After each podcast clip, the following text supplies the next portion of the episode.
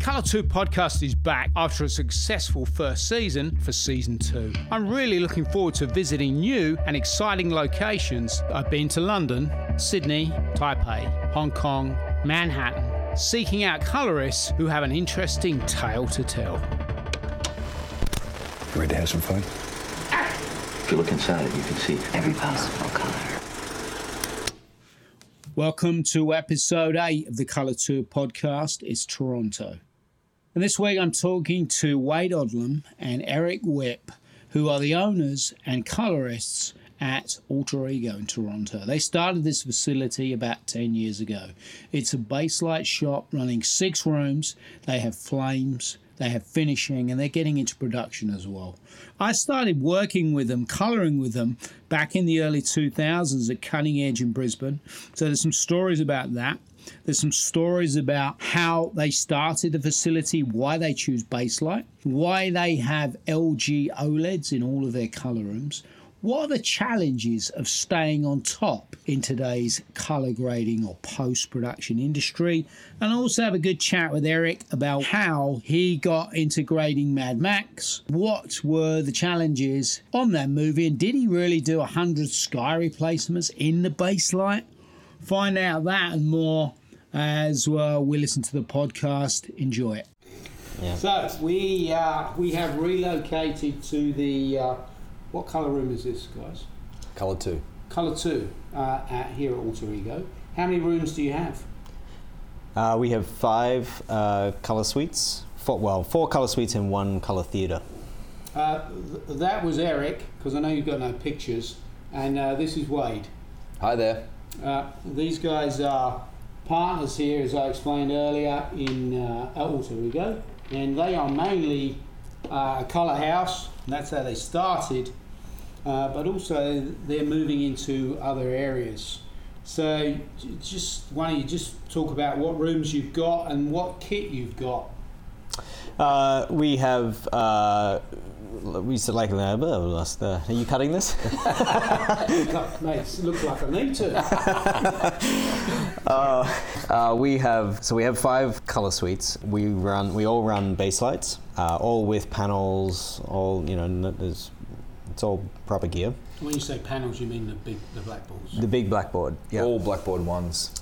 Yeah, we do a, we have we have one of the blackboard twos, but we just found that you know because we're all jumping from room to room, and we're also used to blackboard ones, uh, that it was easier to just keep them consistent. So we just we fitted all the rooms with blackboard ones, and then we have that's on our color side, and then all of our assistants have uh, laptops that we they use to do EDL prep and all that kind of stuff.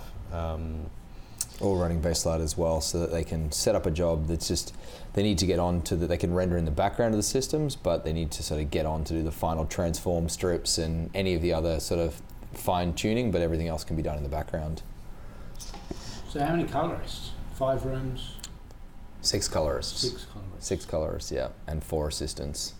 So the assistants, we don't have an assistant each. We share between all of us because of the nature of the way that it works with a job.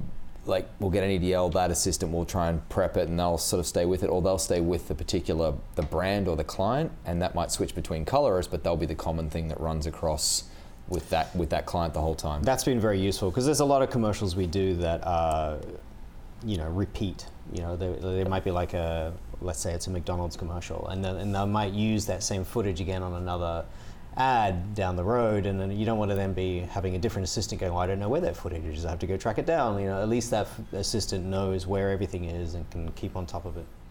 Well, that's certainly, and you know, I've had a tour here, and that's one of the things that obviously differentiates yourself from the smaller shops is being able to pull things back from the past. Going, well, I know where that is. We did that two years ago. We've got this. We've got these elements. So when a client comes in, everything's there. Yeah, every project we've ever done is, is archived, so we can always pull back the project. And if we get the source media back, we can just load everything up again. We also LTO all of our um, all of the renders, color renders from here, so that we can always come back in that way. Um, and then we also have a, a large nearline where we copy all of the drives to that come in. So everything sits on there for usually you know up to two months. So if a job comes back for a pickup within that two month period, we've got all of the footage so we can bring it back and we can we can show everything in, in sequence. And the wilds, the rushes, where do they go? Do they go back? The master file will go back. We'll keep a copy of all of the rushes on our system here if we get all, all the masters on our system here, and then usually the editorial will keep all the, the other stuff, and then I'll send it back to the client eventually. Fantastic. Yeah, the industry. I, I mean, I'm not sure. I'm sure it's like this everywhere, but the industry in Toronto definitely has turned into uh, an industry of, you know, it's what's the new saying? It's it's, uh, it's not over till it's off air. So we get a lot of pickups. You know, you will be in, we'll be in the middle of a grading session, and uh, we'll we'll get word that the whole spot is unapproved now, and everything has to go back to edit. Right, and so it happens a lot. So we've got to be able to do. The, we spend more. T- we spend most of our time doing pickup shots for jobs. Right? It's so many. Uh, so many pickups, which is the other reason for five rooms is useful, so that while you know, three or four or f- you know four of the rooms are busy non-stop, one room's at least free maybe to jump in and do some pickup shots from two days ago. Yeah, uh, my uh, funniest, latest saying of the week: it's it's it's easier to get paid than it is to get a locked cut. Yeah, for sure. we, I'd say we probably get 25, 30% of our sessions. We, it's a it's a final cut with no pickups. Everything has pickups. It's just now, and part of the process is we have to keep moving because the deadline doesn't move. So if we don't start color, if we waited till we had an approved edit, you'd be onlining on the same day and on air on the same day. We and just there's got to keep it the, the booking situation. So you know, people will book us. Often, color gets booked very early because we get, you know, especially Wade and I, we're, we're booked way in advance. So people will often book us. The color sessions sort of set in stone, but also you know the the finishing sessions, the VFX sessions, and the flame sessions are all booked as well. And so when the edit suddenly unraveled and is no longer approved, we can't stop. So we'll just do whatever is approved yesterday, and uh, and keep going, and then we'll worry about pickups later. So how did you how did you get started? Because how did you get to be what you are with six color suites and VFX and now moving it? How did that start initially? So, uh, I, you know, I worked in Australia for many years, and then I moved to Canada in 2002, and I worked here in Toronto uh, at a facility called Toy Box at the time. And I, I worked in commercials for a few years here, and I quite liked it here in Toronto, and it was a really good, good place to work, and I had a good uh, set of clients following me, and it, it was great. And then Toybox got bought out by Technicolor, and the commercial world wasn't really suited to that, so it didn't work so well. And so I, I decided to go back to Australia for a bit, but I always felt like I hadn't really finished with Toronto. I liked it here. Um, so I worked in Australia for a few years, and then I was talking to some people here in Toronto about how the industry was, and they said, "Well, kind of, it's like there's a bit of a hole since since I left. There was one other company, and they they kind of they described it to me as like that company won the lotto because there was no more competition. They just had everything, and we're like, well, that seems a bit weird that one company, and that's it for all of Toronto. That seems a bit weird. Maybe there's room for competition. So we came up with the idea to like, well, let's start something. So we started very small originally, and we so this was in 2007, like 11 years ago. So we weren't sure when we were starting. Do we, you know, how big do we do it? Like, do we need to actually? Everything was still shot on film then. Like, do we mm. can we get our film scan somewhere else, or do we have to have our own film scanner? Like, we weren't sure. Uh, but eventually, you know, as we started looking into it, it's like, all right, we've got to handle everything ourselves. And we're, 2007 was just on the cusp of digital grading. So everybody up until that point, pretty much around the world, was still, all commercials were done on telecines. And so, you know, a few people were dabbling with non-linear grading, but it was all for features or for a long format work. No one was doing commercials because the turnaround time and the rendering time wasn't quite developed yet. And the scanning time, everything is shot film. How are you going to scan your commercial in a day and get it around and pump it out again? That was the problem. So I went gallivanting, gallivanting around the world looking at different technology and looked at different film scanners and looked at different uh, systems. And it was difficult in Canada at the time because we weren't even in HD yet. We're still in NTSC, and it was all you know with you know you're transferring 24 to 30 with a 2-3 pull down, and can the system do a 2-3 pull down? Like no, there's all this sort of these questions to be asked.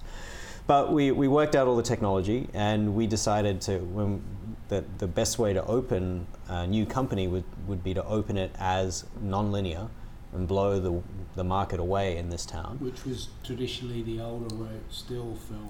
Everybody's still on film, on telecines, and we're like, what if we opened a new company that's non-linear, so you can watch your commercial in one go? No one was able to do that in color. And it sounds antiquated by today's standard, but it was ridiculous. No one was able to watch a commercial. Uh, so why don't we open non-linear and let's let's do two suites and then two uh, flame suites so we can do a little bit of color a little bit of finishing. We'll keep it simple.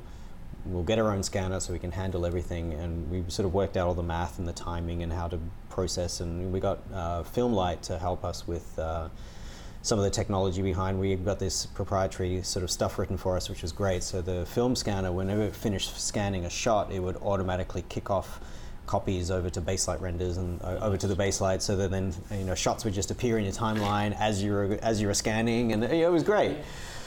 Um, so that's really how we started and then of course you know at the time it was a little nerve-wracking because there was no one there really wasn't anyone else in the world other than i think the mill in london. We're dabbling a little bit in it but no one was really doing commercials full-time in non-linear. So we were probably the first place in Yeah. probably north america Yeah. to do it I, I remember I demoed a Resolve to you, so that's probably why you bought a Baselight. that was a really slick Well, demo. yeah, no, well, you know, we looked at every. We it was a hard decision. That was an agonizing decision. Um, and I, at the time, I had just come off doing Happy Feet on uh, Nucoda system, and you know, I was used to Nucoda, and I thought, well, this is great. Maybe we go with that. But Nucoda wasn't ready for commercials. It couldn't handle time code, and how do you do handles on a shot if you need to extend it? There was so all these things hadn't been developed yet, right? And so the only system that was really capable of doing e- ticking off all the boxes and doing everything in 2007 was Baselight. And we still we still have to be able to put everything to tape at the end of a job. You had actually used it in a facility, had you? I uh, had actually never used Baselight. Because you'd come through Da Vinci when we worked together, Yep. and then Nucoda, Yep. and it was Da Vinci here, wasn't it, when you worked here? Yep. Toy box. Yeah, and so I had actually never used Baselight, but I had I had done the research and I had I'd gone to a place in New Zealand and tested it out, and they were using it for long format work, and and I was I was convinced after the few trips that I had and seeing all the things it can do, I knew that this was the system. Um, plus, I love the architecture of it, the way it's built. I could see that it was kind of future proofing itself. You know, it was one of the systems that could handle OFX work and using plugins and things. I knew that it wasn't limited to, and I think at, at the time Resolve was limited to like 12 windows or, Yeah, or was- something. Or, it was. It was. Uh, and yeah. Lustre, no, sorry, Lustre was limited. That's right, Lustre. You could you could still only do like Yeah. 24 layers or something, and that was it. And you're like, come on, we're in a non-linear world. Don't be don't limit us. Yeah, it was limited. So there were lots of problems with all the other systems, and nothing quite was at the. They're all very close, but nothing was quite there. So so Baselight ultimately became the the system that we chose. Um, part of the other reason for that is that we knew that we had to compete in this specific market with people on non-linear, um, on sorry, on linear telecines. So in the telecine world, you would have like a, you know, because you're shuffling film through, you would have uh, a frame store where you store still frames and a little mixer, and you can key and you can wipe and you can do all this stuff. We had to be able to do that, but non-linear. Like we had to be able to compete with the, the stuff that people were used to. Like we can't go we can't go backwards. We can only go forwards. Um, and so basically, it seemed to be I could do keys and comps and things. I could I could do the same things that they were doing on a mixer. Yeah. Um, so that was that was another important point. So I don't know how much we need to go into the story, but anyway, needless to say, when you when we opened in Toronto and started doing demos for people saying this is the future of color correction, look, you can watch your ad in context and you can do unlimited layers and you can Ah. instantly people were blown away. Um, Yeah. Our biggest problem was working out how are we going to render all this in time. Yeah. but uh, um, but that's where you just have to spend a lot of money buying the best gear at the time. Right? So, wh- Wade, in the like 10, 11 years, how has it changed the industry, like colour correction industry? In like uh, you'd say a lot, or similar but different challenges, or I think now it's less about basic color correction, it's more about completing an image. Yeah. We become an extension of the cinematographer or the director or that sort of, you know, situation where we're trying to finish an image now.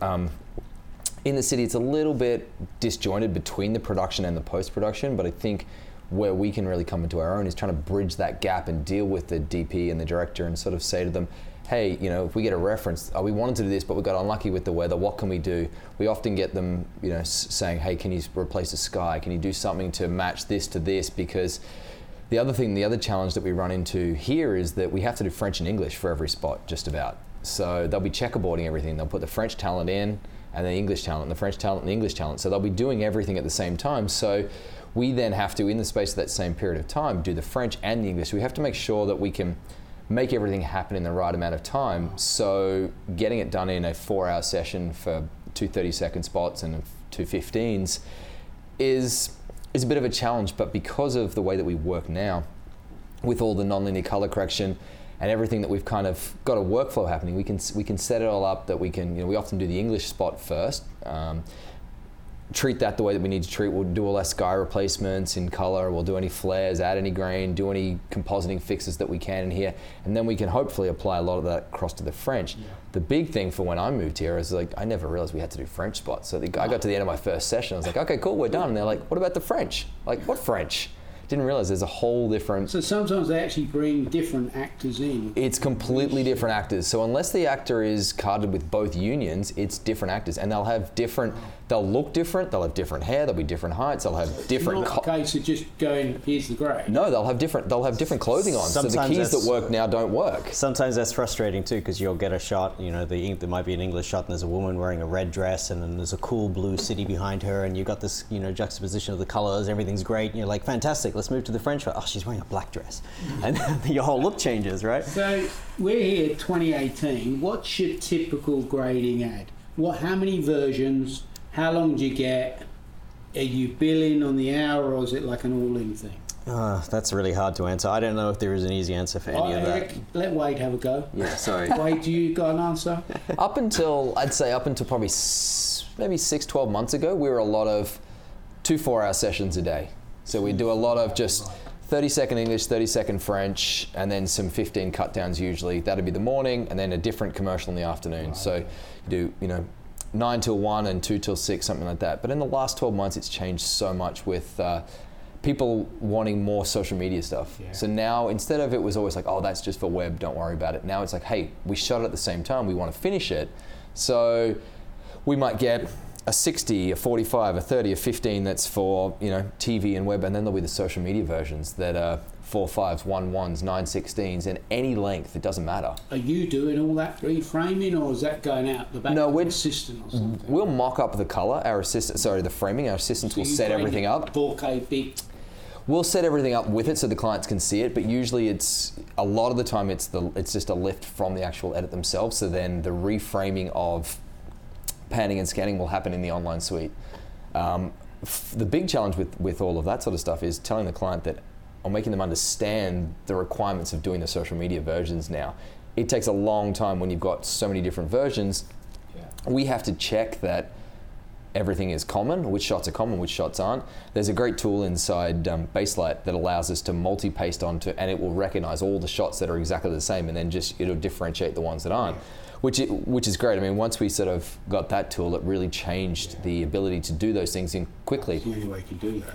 Before we'd have to go through and manually check every shot. Is this common? Is it not? What are the ins and what are the outs? Um, but now you've got to get your clients to understand that if you want to do a 916 version, really you should be grading in 4K. To be able to get a 1920 tall image, you really need to be Yeah. working at, at 4K. And that, for a lot of people, I find is an afterthought. And that's really the big, the big change for us has been the education of clients.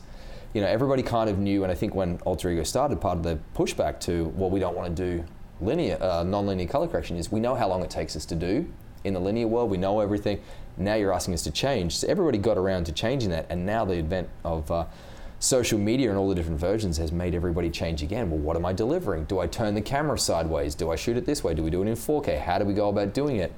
Um, and then you add into that all of the pickups that we do, and there's so much uncertainty in a session.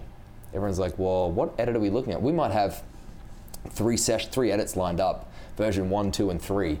And the first thing is like, which version are we going with? And the clients will be, well, we don't have any approvals yet, so we'll pick a version, we'll do it, and then we'll do all the different Yeah. the shots that are different in the other versions. So the other thing, the, the thing I noticed when I come in this room, it's a nice sized room. I post some photos. Is that the monitors are LG OLEDs. So obviously they're 16 by 9. How do you go about getting a 4x3 or 4x4 Instagram image up on there to a client? Do you have a cutout? Do you actually change the monitor? Where do you do that? There's masks inside the Masks. baselight that we have preset, but we actually put a. I did a whole um, tourism campaign that was all designed for 916 to be stitched together inside a um, shipping container, actually for an installation. So we actually brought a, t- a TV in on a stand that was 916, and we watched the entire thing that way, as opposed to trying to pillar box it. We we rotated it and we put it onto a onto a monitor properly so we could see it at one to one. Well worth it, yeah. Yeah, we don't. We, generally, a lot of the stuff that we do for social media is more like, oh, that's a lift. Don't worry, we'll fix it later on. But they still want to watch it in context a lot of the time, so we'll just we'll you know pillar box the edge of it. But if need be, we can bring a monitor in that's you know full scale for them. So was it a tough call to say move off a CRT or go from a traditional Sony OLED or Flanders, what most people would use in this type of facility, to go to using what we could say is a consumer telly? Was that a big decision to make, or is it really well accepted and clients go, I love, love it? I think, I mean, because we're mostly a commercial facility, the big, uh, the big thing was keeping a large size uh, image and keeping two different monitors in the room. That's it was a big thing for us because, you know, obviously the colorist needs a monitor that they can look at and rely on, but then the clients need, really, they need exactly the same picture. Um, because uh, they're the ones making all the comments, and so we couldn't have you know, we tried mixing monitors at one point. We had, you know, one different type of monitor as the grading monitor, and a different, yeah, and, you know, you can never quite get them the same. And uh, y- you know what? And we, we switched all our monitors out uh, about a year and a half ago uh, to these OLEDs because the industry is changing so much. You know, 4K and HDR are, you know, coming. You know, obviously it's more and more in the long form, but it's coming into the horizon for commercial soon, but not yet. And you know, it- it's a bit of a wild west out there. Like what's happening. You know, it, and with we've got ten suites here, so uh, fitting out, you know, forty, fifty thousand dollar monitors in each uh, suite I agree. Yeah. it starts to it's just started to add up but we wanted something that had good blacks good highlights that was calibratable um, and that was a representation of what people are watching at home on tv because ultimately we're doing Yeah, our biggest problem is the is we find is replicating what people are seeing it as, and I know that's not something that we should necessarily be striving to, but the problem is our clients will walk away and look at that and say, "Hey, it doesn't look like this on my thing. Can you change it?" And it's like, well, we try and explain to them this is the this is the thing, but I think a lot of people still, you know, still sort of say, well, what's the consumer looking at it like? And we're playing down to the lowest common denominator, but at least with these LG OLEDs, as far as I believe, it's the Panasonic and the Sony have got the same screen inside it that we're all kind of looking at the same thing. And you said there, they're looking at their thing. How much is their thing? A phone, an iPad, or is it still TV for Toronto? It's a bit of both like definitely it, well again it comes down to what we're delivering like there's the tv commercials and for when they when people are doing tv commercials they generally will look at Still at yeah. TV commercial at TV. Um, but you know, it's, it's just a moving. It's a it's a moving Like I target. say, like kids don't watch TV anymore. Kids today, like under 25, they, everything's, they don't watch telly. Everything's on an iPad or My a kids, they don't or watch any telly. Yeah. If they do, they download it, but they probably don't watch it on the TV. It's it's changing. The goalpost's changing. Yeah, and the hard thing for us is like at least an OLED represents the sort of screen that people are watching on, and we you know we talked about do we get this do we get the higher supposed higher end broadcast ones that are smaller, but how do you check keys on something that's 24 inch or 28 inch when your clients are watching it on 65? You know, you need to be able to see everything on a large scale Yeah. to make sure that everything is you clean s- and tidy. Can you really judge your grain structure of what it's going to look like on a 65 inch TV on a 24 inch monitor? Not really. I mean, we spent years, like Eric went to NAB for years and years just trying to find what's there and kind of come back every year going, ah, it's just not quite there yet. What's the next? Every what's the year, next every thing? year, it's like, oh, someone's developing something, and it's going to be out in two years. And you're like, great, great. And we just had to make the move. We had all of our TVs were dying. We had to make a move somewhere. So we, we went gradually. So we were on CRTs, and they were amazing, and then they stopped making them. So we went out and bought every last CRT in the country, and we stockpiled them. And as the tubes started dying and TV started, we kept switching them out, and, and then but then that was it. There were no more. And then we went looking for the next best thing, and at the time, that was probably I don't know, seven years ago or something. At the time was the Panasonic plasmas were pretty good.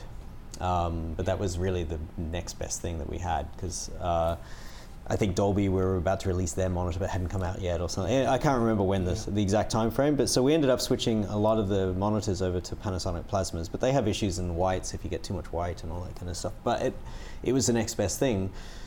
So we were on those for a while, and then they stopped making plasma. so then we bought every last plasma in the country, and then uh, and then they all started dying, and they were like, "All right, well, we've we've got to switch over." But I feel like we're on the cusp. Again, we're still on that cusp of technology change, and I think monitors are going to change again, and and we're seeing some great monitors come out on the market now. Uh, just strap uh, an iPad Pro up there. that's all. That's all we need. just give everyone an iPhone as they walk in. They can watch it on that. Maybe have little. oh, Everyone's got their own iPad.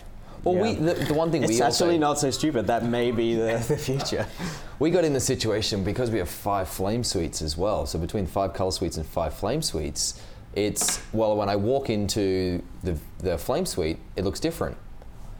What's going on? We're like, well, there's lighting differences, this and that, and then we just ended up actually. So we have bought, went and bought 15 of these new OLEDs to put in two in each color suite and one in each flame suite, so that everybody's the same across the board and we calibrate them the same we have a we have one monitor on a, on a stand that we wheel around and we can check everything against it and we can make sure that it's all sort of And you all know, of correct. the all of the actual calibration process we do through a LUT box behind. So we, we just basically turn these monitors into into reset to zero, and we don't put any of the processing on, and we do all the color through a LUT box, and the results are pretty good.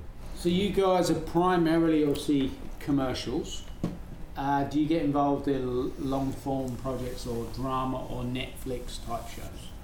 We don't do uh, Netflix type shows at the moment, but we do the occasional movie or documentary and stuff like that occasionally.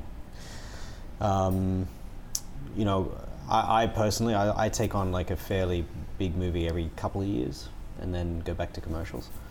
Um, and then through the facility, we've done a handful of some fun little projects and movies. Yeah, we get involved in. It's usually if a director or a DP wants us to do something, as opposed to somebody necessarily seeking us out as a long form facility. In, in the hard thing with a commercial facility is the the hours don't mix and the type of clientele and the type of requirements. It's very hard to to do both. Um, I'm in kind of the middle of doing a feature at the moment, but we've been coloring it for months and it's not due until for another six months from now. We're trying to prep things and get things running. But that's the sort of feature that's much easier to take on because we can work in and around our things. It's still going to be a reasonable, you know, reasonable size film, and it's got a lot of visual effects and those sort of things. But it's very hard just to work in with the, you know, the requirements like we were saying before with with um, commercials where it's like, oh, we need you to do a pickup. So you might have thought, well, I can just get onto my feature now. It's like, no, no, no. We've now got clients coming in for a pickup, you know, scene because the edit is now unapproved and reapproved and changed and everything. So we do a lot of music videos and a lot of um, short films and you know small docs and that sort of thing, though. But it usually if we take on a feature, it's because we want to do it. There's something about it that we like. How do you keep yourselves current? Like you guys have been here grading for 15 odd years, you've been here for 11 or 10. How, like when the client walks in the room, how do you just keep upbeat all the time? Do you, do you or do you not? Uh, I mean, that's part of the We're still stuck of- on the blue green transfer look. Yeah, that's part of the art of uh, what makes a good colorist, right? Is you've got to put on a show every day.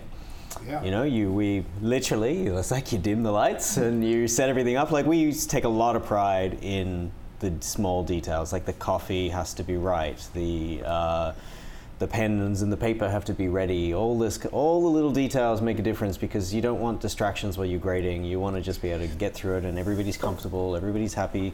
We're always looking for what's new, what else can we do, what else can we offer. Like it's, you know, we, it's the the plussing effect. Like, well, how can we plus this project? How can we add more to it, right? Um, One really nice thing with six colorists is you can bounce ideas off each other. Yeah.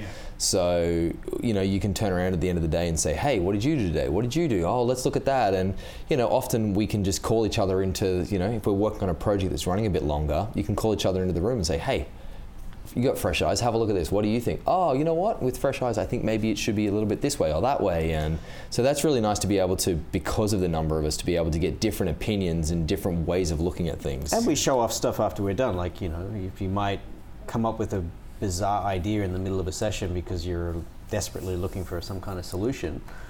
And you're like, oh, that worked. So then you share it with everybody, which is great. You know, like I remember I did a commercial a while ago and I had to, I did a sky replacement on it and, uh, and Filmlight had just developed a grid warp tool. And we, you know, we knew it existed, but we hadn't really found the ultimate use for it or anything yet. Uh, yeah, I'm sure it'll be useful for us this and that, but we hadn't come across a commercial that needed it yet. And then I was doing the sky, and it was quite a long shot, and the, the sky I was putting in was just a still. And I thought, well, why don't I just grid warp the sky and make it look like the clouds are moving? And, and it was perfect. And then that's now something that we all kind of do. Yeah, that's great. Like you're all sharing things around.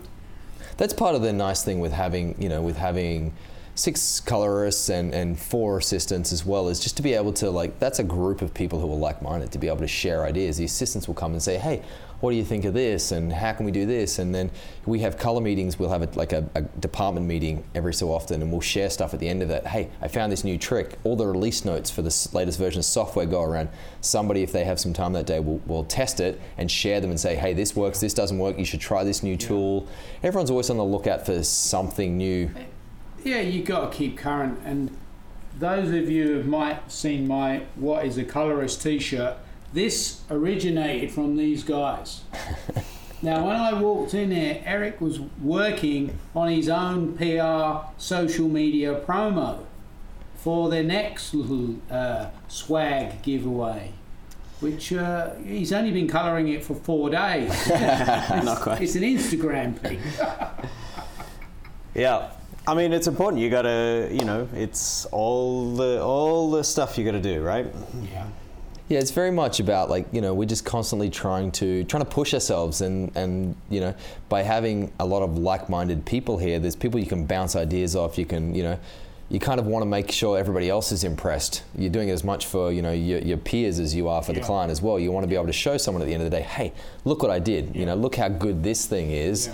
And you know, it's nice to get feedback from other people. Like we, we sort of seek it out. It's not you don't want to hide it, hide it away and not show it to people because you're scared they'll criticize you. It's great that they criticize you. They give you that feedback. They sort of say, "Did you try this? Did you try this?" And and it sort of makes you internally explain why you got to where you got to, and you're like, "Oh, I could have done that a better way. Ah, you know what? I didn't think of that in the session. Maybe I should have tried something different." The other thing that I think we've been big at doing since day one is is you know training and, and bringing up the next uh, generation too, because I think that's important. You know, you've got to uh, like the f- four of our other colorists have all been our assistants, right?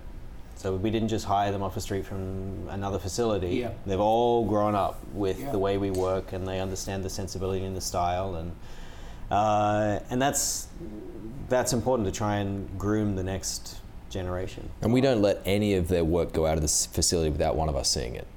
We're always like on top, like working with them. Hey, what did you do here? What did you do there? How did you do it? So they'll set some looks. They'll come to us and they'll sort of say, "Hey, what do you think of what I've done?" And we'll try and give them some feedback and help them to, you know, because it's as much our name as it is their name. We want to make sure that when they send something out, that people Yeah. go, "Wow, those guys did a great job." So we want to help them. We're not going to tell them how to to do it and make sure that they change everything, but we need to we need to make sure that they have the training and the understanding of what a colorist needs to do and what you can do to value add to a spot. I did that with you. Is that what you It's said? exact exactly.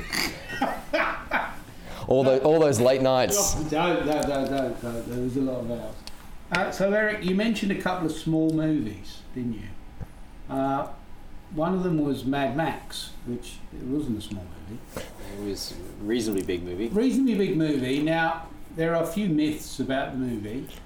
Uh, you did like over hundred sky replacements or something. Is that right? Is that a myth? That's a myth. There was a lot more. There's a lot, a lot more than that. I think it was something like over 400. no. Yeah, Really? maybe it even got to the 600. I didn't even bother counting after a while. And was because you just wanted total control over that whole look. You know what? You know what? It, wa- it actually yes, yes, and no. But it, it started with you know when we were developing the look with George. He really wanted to uh, get a fair amount of color into the film. He didn't want to have another desaturated, bleached film like every other post-apocalyptic film had been. And he wanted to get like blue in the sky to help uh, break up the monotony of the beige from the rest of the film. And because the characters are all wearing beige, the desert's beige, the skin tone's beige, everything's beige, and now we need some at least one bit of opposing color in there. Uh, but a lot of the sh- times the skies were cloudy and white and crappy and dusty or something, right? And you know, I- I just didn't feel comfortable just like grading that shitty looking sky blue. Like it just looks like you graded a shitty sky blue, right? And uh, but I remember I actually got the first. I got a, a small selection of footage when I first started, and I was just sort of experimenting with looks on these same, you know, 12 shots. And there's this one shot, and it's cars driving, and the camera's moving all over the place, and it was all just foggy and horrible at the back. And I was like, all right, how do I make a blue sky in here? And I tried tracking a sky, and I could not track the sky. There was just no, there was nothing to track. It was just a desert with no visible tracking markers in the background, and white sky and moving cars and moving camera. And I, so I tried putting it in, but no matter what you, what I did, you could always see that it was not tracked right. And I try, I must have tracked it a hundred times, and then I eventually I gave up, and I said, mental note. Don't offer sky replacements on this film because I don't think I can. I don't think I can do it. This whole film's going to be like this, and I've only seen twelve shots. And but then I got into the movie and I started grading, and then I came across the, the first scene where it really needed something, and I was like, okay. And you can't just fake it; you got to change it. So you got to really put a new sky in. And so I, I thought I looked at all the shots, and I think I could track that one. I could track. Oh, all right, maybe I'll do this, but I'll be very careful with George to make sure he knows that this is just for this scene, right? And so, uh, you know, I changed basically all the skies in that scene to help it all uh, flow together a little bit better. Because, you know, this film was shot over six months on different days. It's all over the place, right? And um, anyway, it worked. And I was like, great. And then, of course, that, like I was fearing, that was now like a can of worms that you've opened. oh, great. Now let's go in and uh, change every sky, pretty much. Uh, um, and then I remember, like three months into the film or six months into the film, I came across a shot, and it was the same shot that I had struggled with. But now that it was edited, it was just a little bit shorter. Yeah. And then, you know, another 30 goes at it, I managed to get a track, and, I, and so I managed to actually achieve it. Did you have a t- Did you have a team? Do you have a, a number two and a number three helping you do that sort of stuff? Not really. I ended up doing a lot of that myself, but we did have a lot of the people here at Alter Ego uh, would help on a lot of roto work.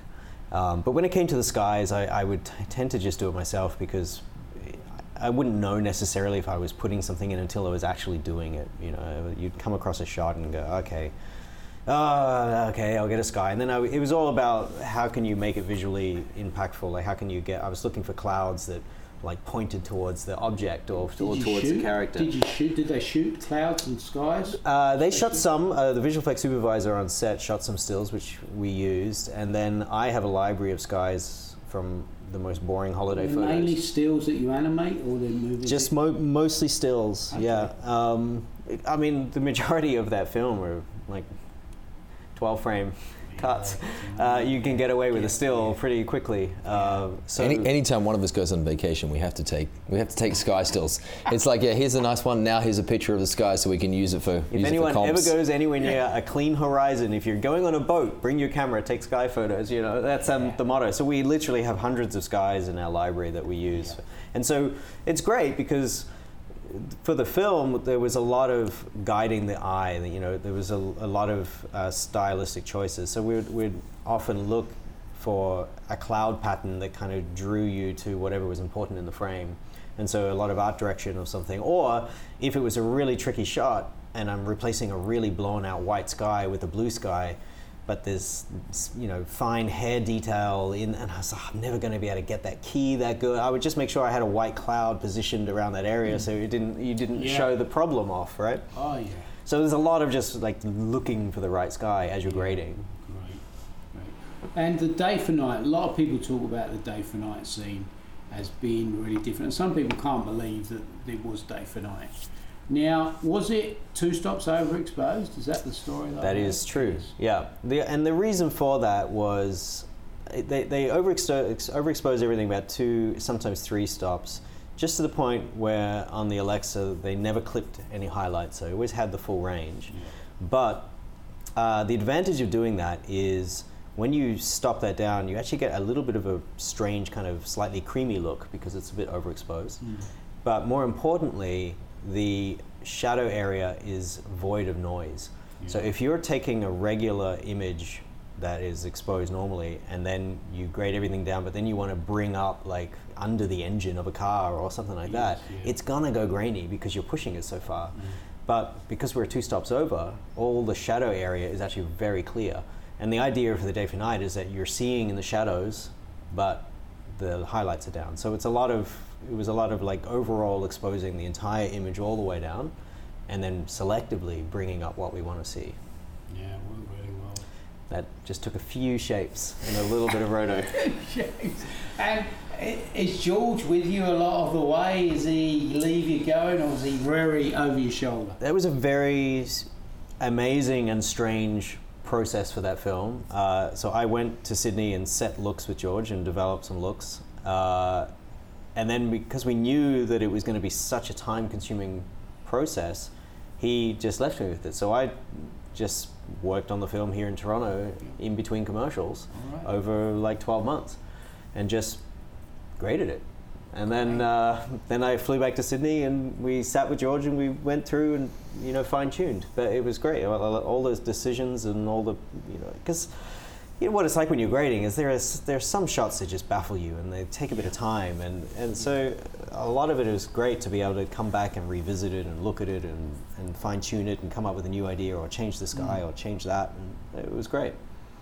So while he was away playing uh, movies, Wade, you had to hang here and bill and you know pay the wages and Keep the doors open. keep the doors open, and Eric's doing all the glamour stuff. Is how it was? That yeah, that's pretty much how it was. That, that's how it is anyway.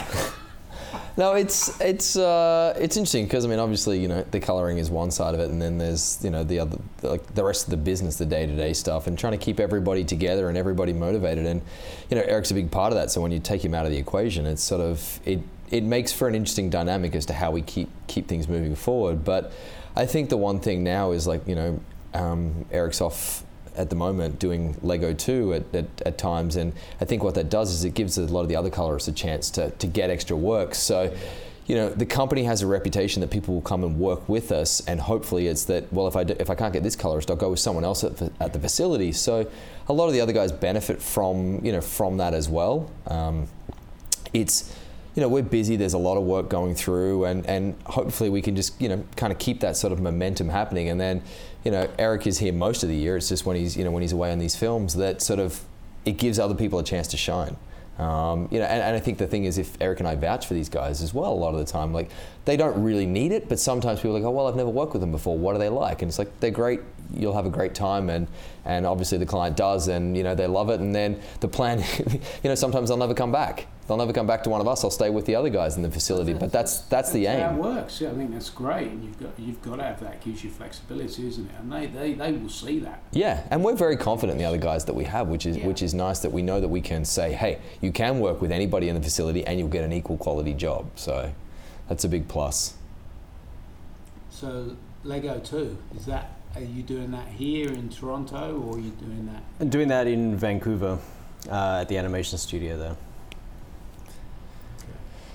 That's obviously hugely different challenges. Again, Yeah, I, different challenges. It's uh, you know it's a very interesting it's an interesting film and it's an interesting process and it's actually really quite enjoyable coming back to animation. So when I uh, left Canada the first time and I went back to Australia, I ended up working for a while at Animal Logic, with, and I did Happy Feet there. And at the time, that was Australia's first digitally animated film, and it was a lot of new challenges to work out. You know, how do we grade animation? Do we use mats? Do we not use? You know, and at the time, everyone was no, no, just do a balance over it. It'll be fine. But then we quickly realized that you know, it's not the balance wasn't going to cut it. We need to do a bit more. And then.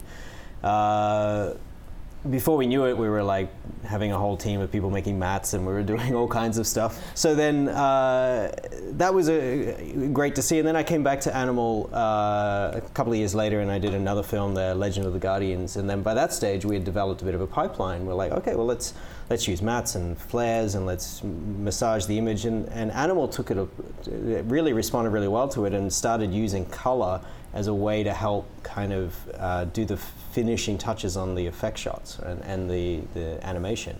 Yeah. Let's not do another turnaround of comp, which is going to take a day to render to fix these little things that really are color issues most yeah. of the time. And so that's become part of their culture and part of their process now. And you know, I, I did another film at Animal a couple of years later, and each time the process is getting better and better because we find different things. And so I haven't done a film at Animal for a couple of years now, and then coming back to Lego again is like, oh my god, this is great! All the all the stuff they put in place, and there's layers and tracks and flares embedded into things. Like it's great. Yeah. It's really good. One of the things you asked before about like the how do you keep current? I think it's it's things like like this when you work on a feature, you work on a music video, where you take all the uh, all the techniques from that and you can start to apply it back in into the commercial world. I mean, this um, you know Eric came back from Lego one time and said, "Oh, we're doing this great thing where we're putting all of our overlays, all of our flares, and all this sort of stuff. It's all been com- coming from an EXR and we're compositing it in color." And we said, "Oh, how can we do that?" And then I was working on a commercial um, a car commercial that we had with with, with a whole lot of effects um, that the CG guys here had created. And they were like semi-opaque effects. Yeah, right? and then we're like, how are we going to do this? How am I going to grade the car and track on my windows to the grill and the badge and do all those things?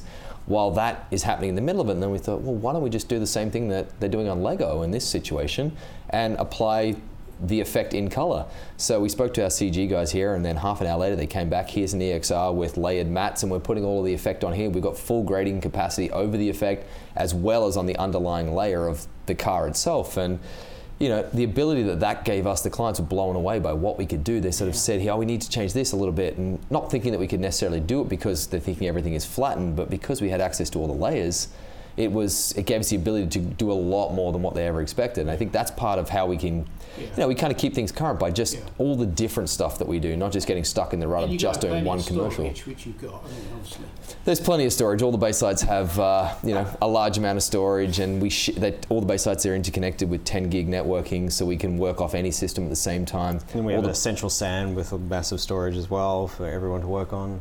And then all the projects are sh- shared with a central database so we can open any project from any baselight at any time. And it's certainly made all that sort of stuff a lot easier for the, you know, going back and forward or looking at someone else's project or having to do a pickup on it or. That's something we've been really trying to build here and, and, do a little differently to the average commercial shop. You know, in especially in Toronto, it's still very segmented. You know, it's like you go here for your color, or then you go to this place for your visual effects, or this place. But we want to change that process. You know, you don't have to do your color first and then you never touch it again. Like you can be doing it while you're doing your visual effects, yes. right? And that's where you know BLG files and stuff come into play, and it's great. Uh, so we're trying to change that culture in the commercial world, and it's it's great to be able to, you know, like that car commercial, you're able to like have the look set and be grading it while the effects aren't even finished yet while they're working on the same shot and effects and they can see the grade on the effects and then you're then you're turning some of the effects off and then putting back in color and it's just a, it's it's very fluid. One nice thing that Baselight are doing is they're working with Nukem with Flame to export our BLG, so we can take our stack from Baselight, yeah. export that, and the guys in in Nukem, which is where we did a lot of the work for that job in particular, it never has to come back to color. We don't have to render anything out because we're all working from the same plates from the SAN. They're putting the grade on it there. They can render out. They can make any changes as they need to. We've done all the grade. We've done all the heavy lifting, yes. the tracking, and everything else. And they can just make any modifications, version all their versions up as they go. And it made it for a very seamless uh, project. We, you know, we've had sessions where we're actually in color and online at the same time on the same day. So the, our VFX guys, whether it's Flame or Nuke, will be working on the footage off the SAN on the source footage while we're grading it they'll be tracking everything doing everything and we'll just supply the grades over to them or they'll supply their footage and we'll render out from here so it's trying to trying to find a different way of working all the time to be able to maximize gives us the most amount of creative time in what is the time frames are getting shorter and shorter Great, great. That's a lot of talking. Uh, let's let's go and get a beer. Uh, it's, it's Molson here, isn't it, in Toronto? Is that all you drink? pretty much Moosehead? yeah moose, moosehead and Oh, Molson canadian A couple of those. The International Colourist Academy specialises in classroom training around the world. The classroom is the ultimate way to learn, so whether you want to become Resolve certified or learn the subtleties of HDR grading, the ICA has a class for all levels, beginner to masterclass. You can find us at icolorist.com.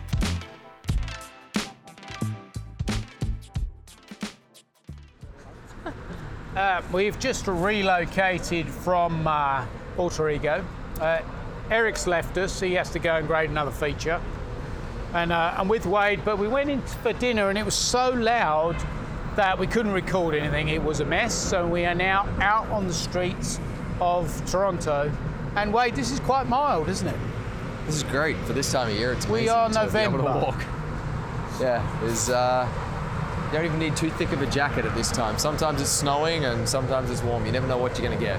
Well, you guys were saying earlier that it really is, uh, it changes completely between the summer and the winter as to what people are like and what they're up to and what they're doing, is it right? Yeah, stuff is always. Uh, you know, it's very, very different from summer to winter. And the, the funny thing with that is when it comes to advertising, is that we're always trying to be a season ahead of where we're at. So if we're in summer, we're trying to make it look like fall. If we're in fall, they're putting down snow blankets to make it look like winter. Then they'll shoot in winter, and we have to try and make it look more like it's spring. So there's always this challenge of trying to be one one step ahead of. Uh, of uh, where we're at. And if it's so, if it's a mild season, it's great because you know they can film in that uh, in that time and actually make it look like it's the next uh, next thing. Canadians have this thing about being non-seasonal with all of their advertising, so it uh, it doesn't work to uh, you know it works to our advantage. And sometimes, and other times, it becomes incredibly challenging. Now, what's the big tower called? The CN Tower.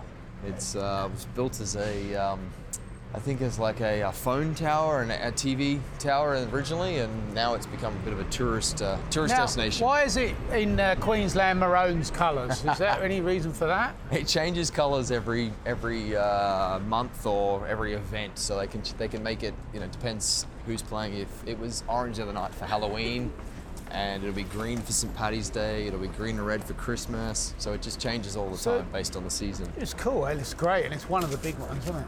Yeah, it's great. There's a little bit you can go up top, and there's a uh, glass floor you can look down. It's one of the tallest freestanding buildings in the world, so it's uh, it's pretty cool to go to the top of.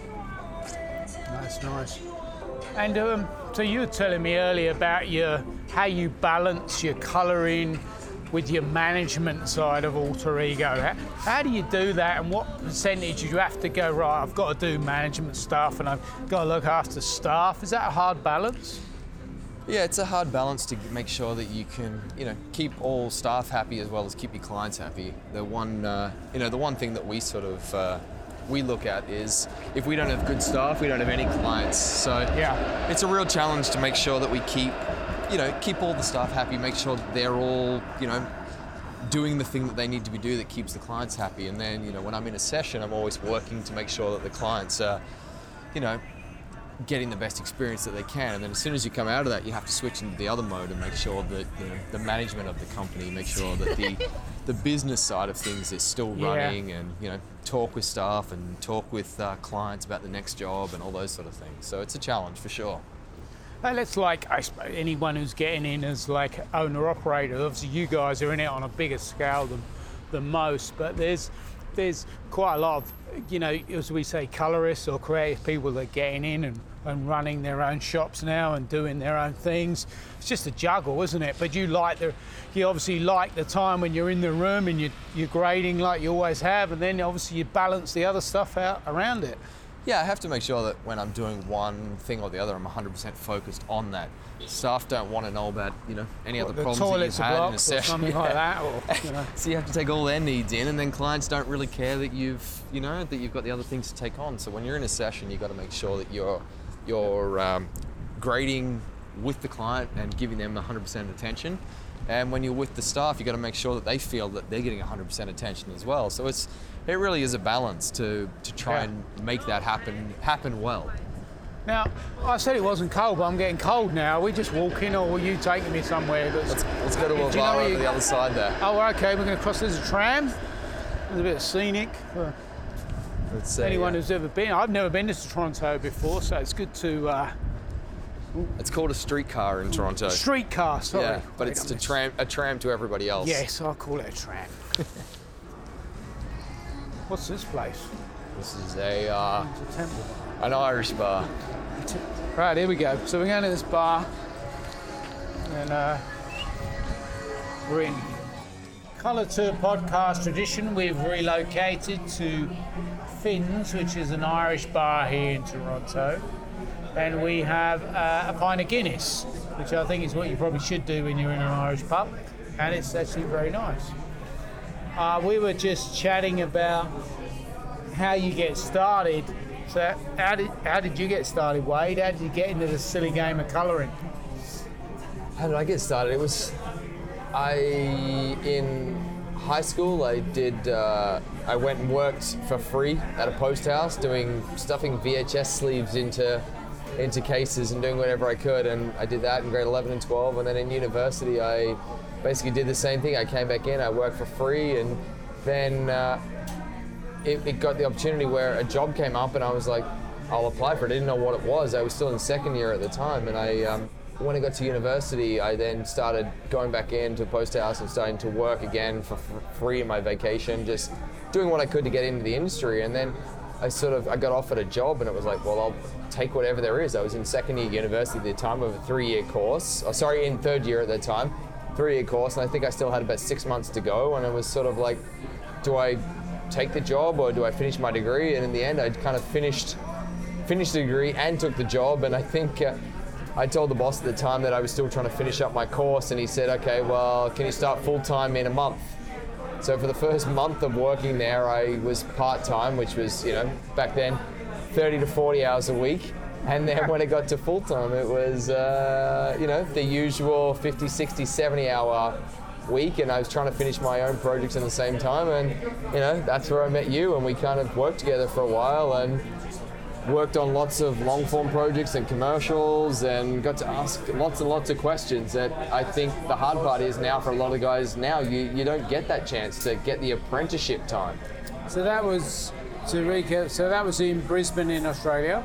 Yeah, in 2001. Um, so that was at Cutting Edge. You were the up and sort of up and coming premier post house, I suppose, at the time. Yep.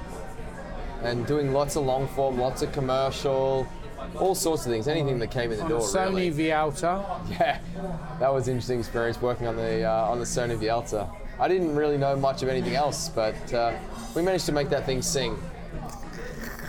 It, was I- fun. the one thing I remember about you know working, we we did pull some big hours. It was mainly commercials in the daytime and then longer form things, and then shows and transferring film, syncing sound. And we were getting smashed, and Wade was starting to move up to colour, and we advertised in house to this post house of probably 60 or 70 people or anyone junior, that's across everybody, anybody there, anybody would like a position as a colourist assistant, and not one person applied. Why, why would you when you saw what we had to go through in colour? We used to work the hours back then so the editors could get it cushy in the morning. They could walk up, they could go, oh, my, my drive is already, my, my footage is already ingested. It's great. There wasn't one person. It was uh, it was a different game. So it was good that I suppose we got a good grounding in short form, long form, and in Australia that's what you always got is a big mixture of everything.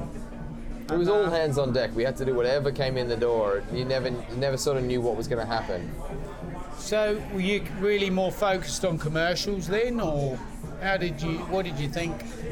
I don't I don't really know how it started. I kind of like I always wanted to be in the post side of things. I like the I like the images. I like cinematography at university and school, and but I also liked editing. So I just thought always being in the post side and dealing with the images was was a natural fit. And I didn't know that much about color at the time. It was one of those situations where I came in as a university student and it costed a lot of money, so I just wanted to sit at the back of the room and be very quiet while somebody colored my film for me. And then I kind of got into it and I, I thought, well, this is the job, I'll take it, I'll see what I get, and maybe I'll move into editing. And then just sort of fell in love with working with the image and being able to shape it and craft it. And, you know, I think to what we were talking about earlier about the, there's a frustration that with the linear workflow, you could never finish an image the way you can in a non-linear workflow. We'd always be like, oh, we'll have to hope that the VFX guy will composite those things back together, and maybe we'll do a scar replacement. Yeah. Now I really feel we can shape the image so much better. Ah, I totally agree. The one story of Eric's I like to share, obviously can't be here because he had to go, was he relays the story that when they were doing dailies, this is in Brisbane, where the telecine machine was, before they could start, he'd have to drive the Drive to 80 the lab. k's or so to the lab, pick up the film, and then drive it back himself before he transferred it and sunk the sound. And then made all the labels to and go then made the labels and did the thing. But I, you know, I suppose when you are a company like they were before I was there, you do those sort of things. That's a lot. You know, that's a hell of a lot of commitment. But we all bought into it. That's what we. That's what we all. We- We, we all had to do at the time, and it, and it was fun because we were all in it together. I mean, I spent countless nights Yeah. working overnight with you on We did. doing rushes for you know a film that was then to be delayed by years coming out but you know it was we kind of we sat there we did it we did our thing. If anyone wants to go watch this film was a thing called The Great Raid. James Franco, he's done very well. Benjamin Bratt, I don't know what he's done. Joseph Fiennes done pretty well. And that was like four months of and Connie Connie Nielsen yeah, yeah, she was there. So that was four months or of like 1 a.m. starts, which was hard because it wasn't really nights and it wasn't early mornings, it wasn't late, and it was a bit funny. And it was a lot of film. And uh, I'm still mentally scarred from I'm it sure you are. So let's cut to the modern day. Where does Toronto stand in Canada in terms of production of, say, commercials or, or long form? Is it, where does it sit? long form wise I think Vancouver has a because of the time zone with LA they have a lot of um, a lot of work that goes there. It's very easy for people to get out of LA go up there to shoot and then you know get back. But Toronto is so busy when it comes to long form. Like you anytime you drive around the street here you'll see streets closed off uh, for truck shooting stuff. You'll see New York cabs, you'll see New York subways lined up, you'll see huge explosion sets happening. There's a lot of a lot of long form stuff that happens here, but very little of it gets finished here. It all heads back to the states for you know for the post work. And is When it- that just because that's the deal with the the offset? Is that where the producers want to work, or uh, uh, Canadian companies putting their hands up and saying we want to finish this, or what do you think that is? I think it's all of the above. I think the, the tax credits play a big portion as to why people come and shoot here, as well as the Canadian dollar. Canadian dollar being a you know a big factor in saving 30%. Um, but then they also have deals tied up back in the US to go and finish finish things up there. Um, the one thing that you know, I think there's a lot of visual effects that happen here uh, with post companies, but when it comes to color and sound and edit- editorial, a lot of that will just go back to the uh, to the US to finish up. When it comes to uh, commercial work, Toronto's the epicenter of Canada.